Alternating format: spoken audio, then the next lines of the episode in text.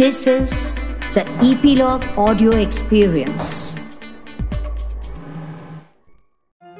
दो दिग्गज राइटर्स, दो महान एक्ट्रेसेस, एक महानायक और दो दबंग प्रोड्यूसर्स, क्या कॉमन है इनमें? ये सब मुरीद यानी फैन हैं एक आदमी के, जिनका नाम है मोहम्मद यूसुफ खान। आप में से कई इनके तिजारती या प्रोफेशनल नाम से वाकिफ होंगे। आप लोग सोच रहे हैं कि मैं इतनी भारी भरकम उर्दू क्यों बोल रहा हूँ। जब शख्सियत इतनी ऊंची हो और नाम हो दिलीप कुमार, तो उनके शान में इतने कसीदे पढ़ना तो बनता है। वो दो राइटर्स थे सलीम खान और जावेद अख्तर। वो दो एक्ट्रेसेस थी राखी और स्मिता पाटिल। महानायक अमिताभ बच्चन और प्रोड्यूसर्स मुशीर रियाज।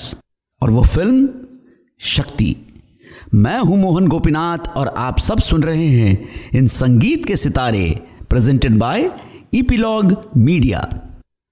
दोस्तों, पिछले पॉडकास्ट में मैंने उन गानों का जिक्र किया था जो फिल्में ना चलने के बावजूद आज तक कानों में गूंज रही है। इस एपिसोड में मैं एक कदम आगे जाना चाहता हूं। मेरे ख्याल में कुछ पिक्चरें हिट, फ्लॉप, कलेक्शंस, गाने, इन सब से परे हैं। आज के दिन कोई कागज़ के फूल या अंगूर के कलेक्शंस के बारे में बात नहीं करता। वो सिर्फ एक क्लासिक है और ऐसे ही रहे तो बेहतर है। शक्ति भी उसी लिस्ट में आती है और इनके निर्माता निर्देशक को भी ये पता था, तब जाकर ये टैगलाइन पोस्टर्स पे लिख दिया, the clash of the titans. मैं ये कोई नई बात तो नहीं कर रहा कि जब से दिलीप कुमार एक तूफान बनकर छा गए, सिनेमा प्रेमियों के दिलो दिमाग पे लेट फोर्टीज से हर नए एक्टर ने उनके ही नक्शे कदम पे चलने की कोशिश की। क्या मनोज कुमार, क्या राजेंद्र कुमार, क्या धर्मेंद्र, ये लिस्ट तो लंबी है। हर कलाकार की यही इच्छा रही कि एक मर्तबा हम दिलीप साहब के साथ काम करें। तो सलीम, जावेद और अमिताभ इससे परे नहीं थे। सलीम खान और जावेद अख्तर ने अंदाज, जो उन्नीस सौ इकहत्तर में रिलीज हुई, महज तीन साल में ऐसा मुकाम पा लिया जो सिर्फ किसी किसी को ही नसीब होता है। पर दिल में एक ही ख्वाहिश रही कि कब दिलीप साहब उनके स्क्रिप्ट को हामी भरेंगे। जंजीर ठुकरा दी, जिससे अमिताभ एक एंग्री यंग मैन की तरह उभरे। शोले में ठाकुर के रोल को भी ठुकरा दिया। क्या पता शोले ठुकराने का मलाल हुआ होगा दिलीप साहब को, जो कि दस साल बाद एक बहुत ही सिमिलर रोल किया कर्मा में। एक मौका मिला लेट सेवेंटीज़ में फिल्म क्रांति, जो मनोज कुमार की शाहकार थी, पर उसमें ज़्यादातर डायलॉग्स का ही काम था। शक्ति वो स्क्रिप्ट थी जिसको सलीम, जावेद ने एक साल लगाया डेवलप करने में, और जैसे ही सुना दिलीप साहब ने फौरन हाँ कर दी। सलीम, जावेद के खुशी का ठिकाना नहीं रहा और जुट गए बचे हुए स्टारकास्ट पे। एक शर्त ज़रूर रखी दिलीप साहब के सामने।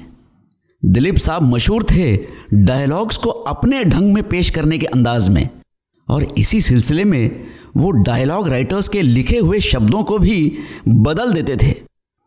सलीम, जावेद ने कहा, साहब एक कॉमा या फुल स्टॉप भी नहीं बदलेगा इस स्क्रिप्ट में। दिलीप साहब को हैरानगी और खुशी दोनों ही हुई इतना कॉन्फिडेंस देखकर स्क्रिप्ट राइटर्स में। अमिताभ की स्टोरी और भी मज़ेदार है। प्रसिद्ध साहित्यकार के बेटे और बचपन से एक्टिंग में रुचि। अपने पिता हरिवंश राय के चलते उन्हें बहुत सारे दिग्गज हस्तियों से मिलने का सौभाग्य प्राप्त हुआ। तो उन्नीस सौ उनसठ में वो बंबई आए थे अपने पिताजी के साथ किसी सम्मेलन में। वहीं पर दिलीप कुमार भी गेस्ट थे। अमिताभ को ये मालूम नहीं था और भीड़ में कहीं से पेपर और पेन इकट्ठा करके ऑटोग्राफ के लिए जब तक हाथ बढ़ाते, तब तक दिलीप साहब वहाँ से जा चुके थे। इस वाकये से थोड़ा निराश तो हुए और फिर फिल्म इंडस्ट्री में ख्याति पाने के बावजूद हिम्मत ना जुटा पाए ऑटोग्राफ मांगने की। लेकिन वो एल्यूजिव ऑटोग्राफ उनको मिली बहुत सालों बाद। कब, कैसे, किन हालातों में, बताऊंगा आपको थोड़ी देर में। दूसरी और अहम बात, उन्नीस सौ इकसठ में रिलीज हुई एक फिल्म जिसमें दिलीप साहब हीरो थे, नाम गंगा जमुना। साठ साल बीत गए हैं उस फिल्म को, पर आज भी उस परफॉर्मेंस को एक टेक्स्ट बुक ऑफ एक्टिंग माना जाता है। अमिताभ जानते थे कि दिलीप साहब पेशावर के हैं और भूले भटके भी ईस्टर्न यूपी जहां अवधी बोली जाती है नहीं आए होंगे, पर जो डिक्शन यानी कि उच्चारण, लहजा और बॉडी लैंग्वेज अपनाया उस फिल्म में, वो काबिले तारीफ था। उस दिन से अमिताभ दिलीप साहब के लाइफ टाइम फैन बन गए। खैर साहब, शक्ति लिखते वक्त पूरी कंसंट्रेशन सिर्फ दिलीप कुमार के कैरेक्टर पे ही दिया था सलीम जावेद ने, और उन्होंने सोचा कि बेटे का जो रोल है वो राज बब्बर या राज किरण जैसे यंगस्टर्स जो उस वक्त फिल्मों में अपना नाम बना रहे थे उनसे करवाएंगे। अमिताभ को जो ही पता चला कि ऐसी एक स्क्रिप्ट है जिसमें बेटे के रोल के लिए सलीम जावेद और रमेश सिप्पी एक्टर ढूंढ रहे हैं, फौरन एक मीटिंग बुला ली अपने घर में। सलीम जावेद और रमेश सिप्पी ने लाख समझाया कि साहब ये रोल आपके स्टेटस और फिल्म के बजट को न्याय नहीं करेगा, पर अमिताभ ने भी ठान ली थी। बोले डेट्स जो आप चाहें, फीस जो आप डिसाइड करें, मुझे सिर्फ स्क्रीन पर दिखना है मेरे आइडल के साथ। अब अमिताभ बच्चन किसी भी लेखक और निर्देशक को यह कह दे तो कौन भला मना कर सकता है। आपकी जानकारी के लिए बता दूं कि ऐसा दूसरी बार किया था अमिताभ ने। चुपके चुपके में भी जो रोल था उनका, वो उनके लिए नहीं था। ऋषिदा उनके इमोशनल बहकावे में आ गए और फिर वो बन गई all time landmark comedy movie. Dilip साहब और अमिताभ का रिश्ता भी एक गुरु शिष्य के जैसा था, बेहद रिस्पेक्ट और डिग्निटी वाला। कई इंटरव्यूज़ में दिलीप साहब ने यह कहा है कि अगर कोई कंप्लीट एक्टर है तो वो अमित है।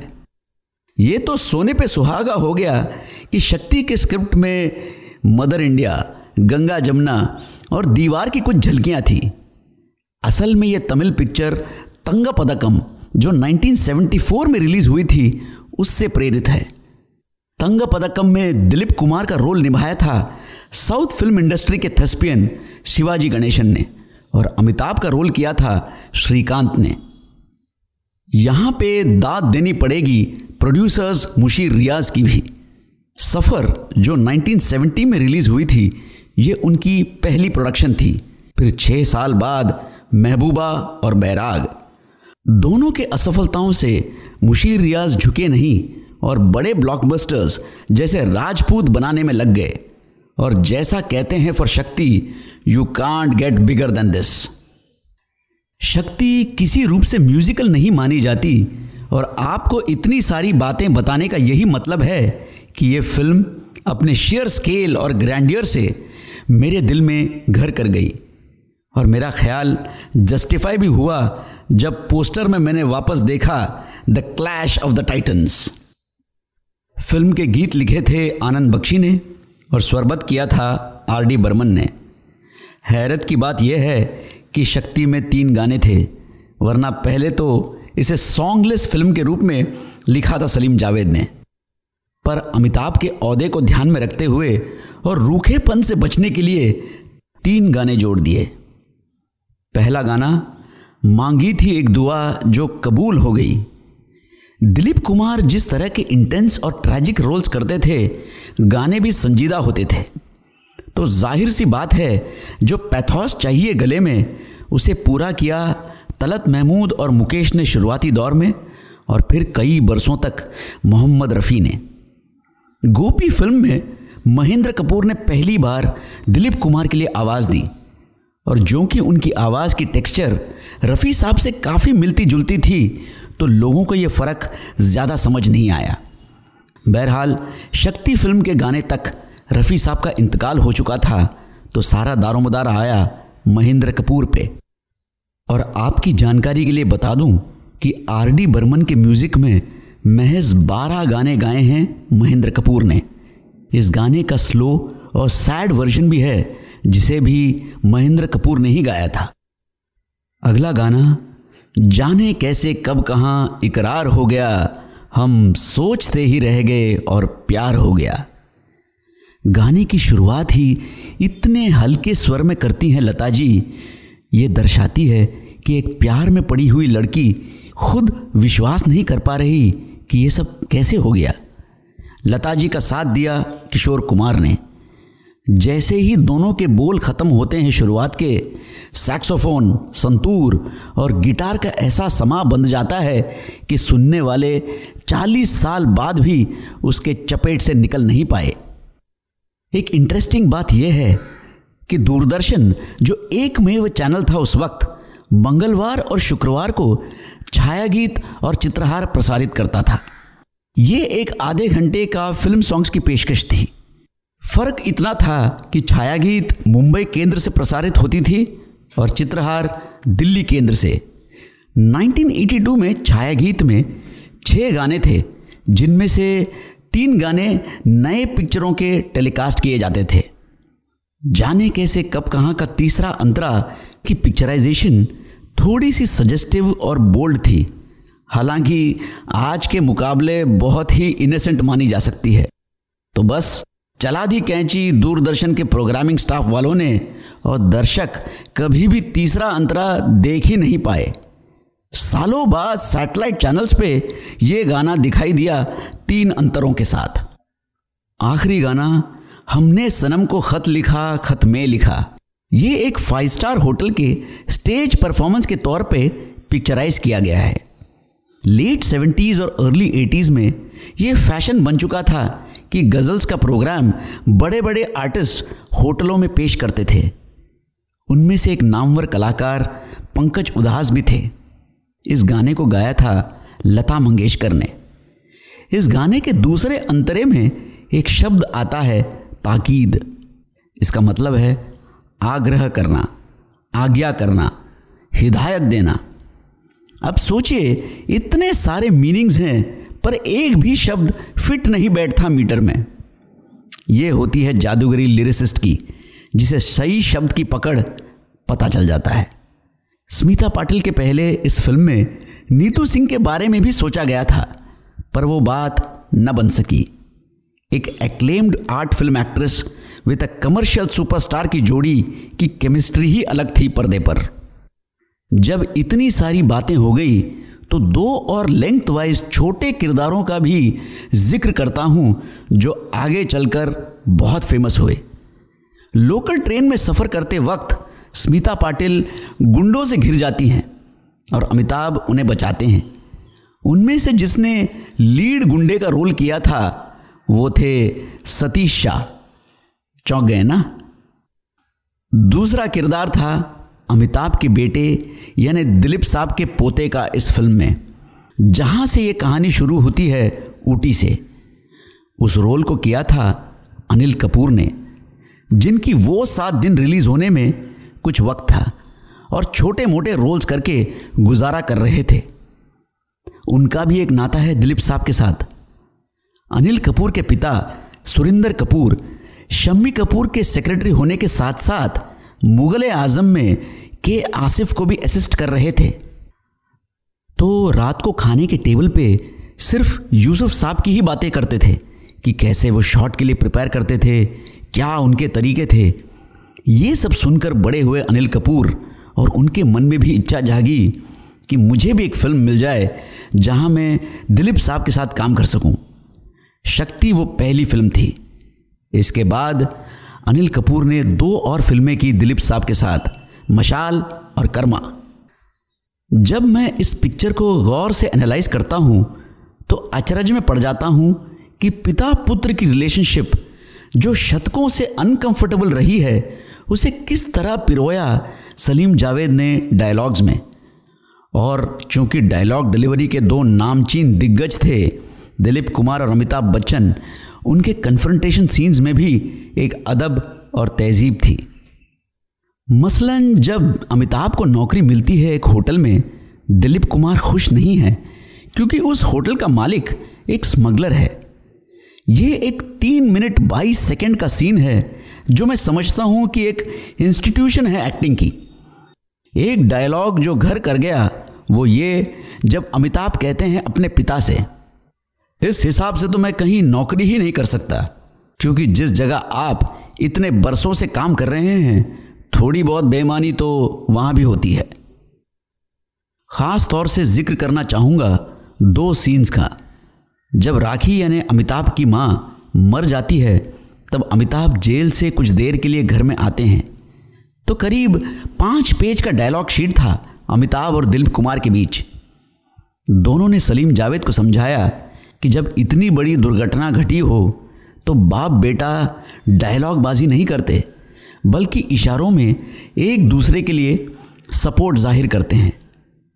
सलीम जावेद को यह लॉजिकल लगा और डायरेक्टर ने भी फ्रीडम दे दी कि आप अपने ढंग से इस सीन को निभाइए। अमिताभ आते हैं, देखते हैं राखी को, और एक कोने में दिलीप कुमार शोकग्रस्त हैं। सिर्फ हाथ पकड़कर अमिताभ दिलीप कुमार का हाथ पकड़कर आंसू बहाते हैं। कुछ बोला नहीं गया, लेकिन दो महान कलाकारों ने बहुत कुछ कह दिया अपने हुनर के बारे में। जब मैं आपको ये सीन सुना रहा हूं, मेरे भी रोंगटे खड़े हो रहे हैं। दूसरा सीन है जब अमिताभ दिलीप कुमार की गोली से घायल हो जाते हैं एयरपोर्ट के रनवे पर और उनके बाहों में दम तोड़ देते हैं। अमिताभ जब रिहर्सल्स कर रहे थे तब थोड़े से डिस्टर्ब हो रहे थे शूटिंग के शोर शराबे से।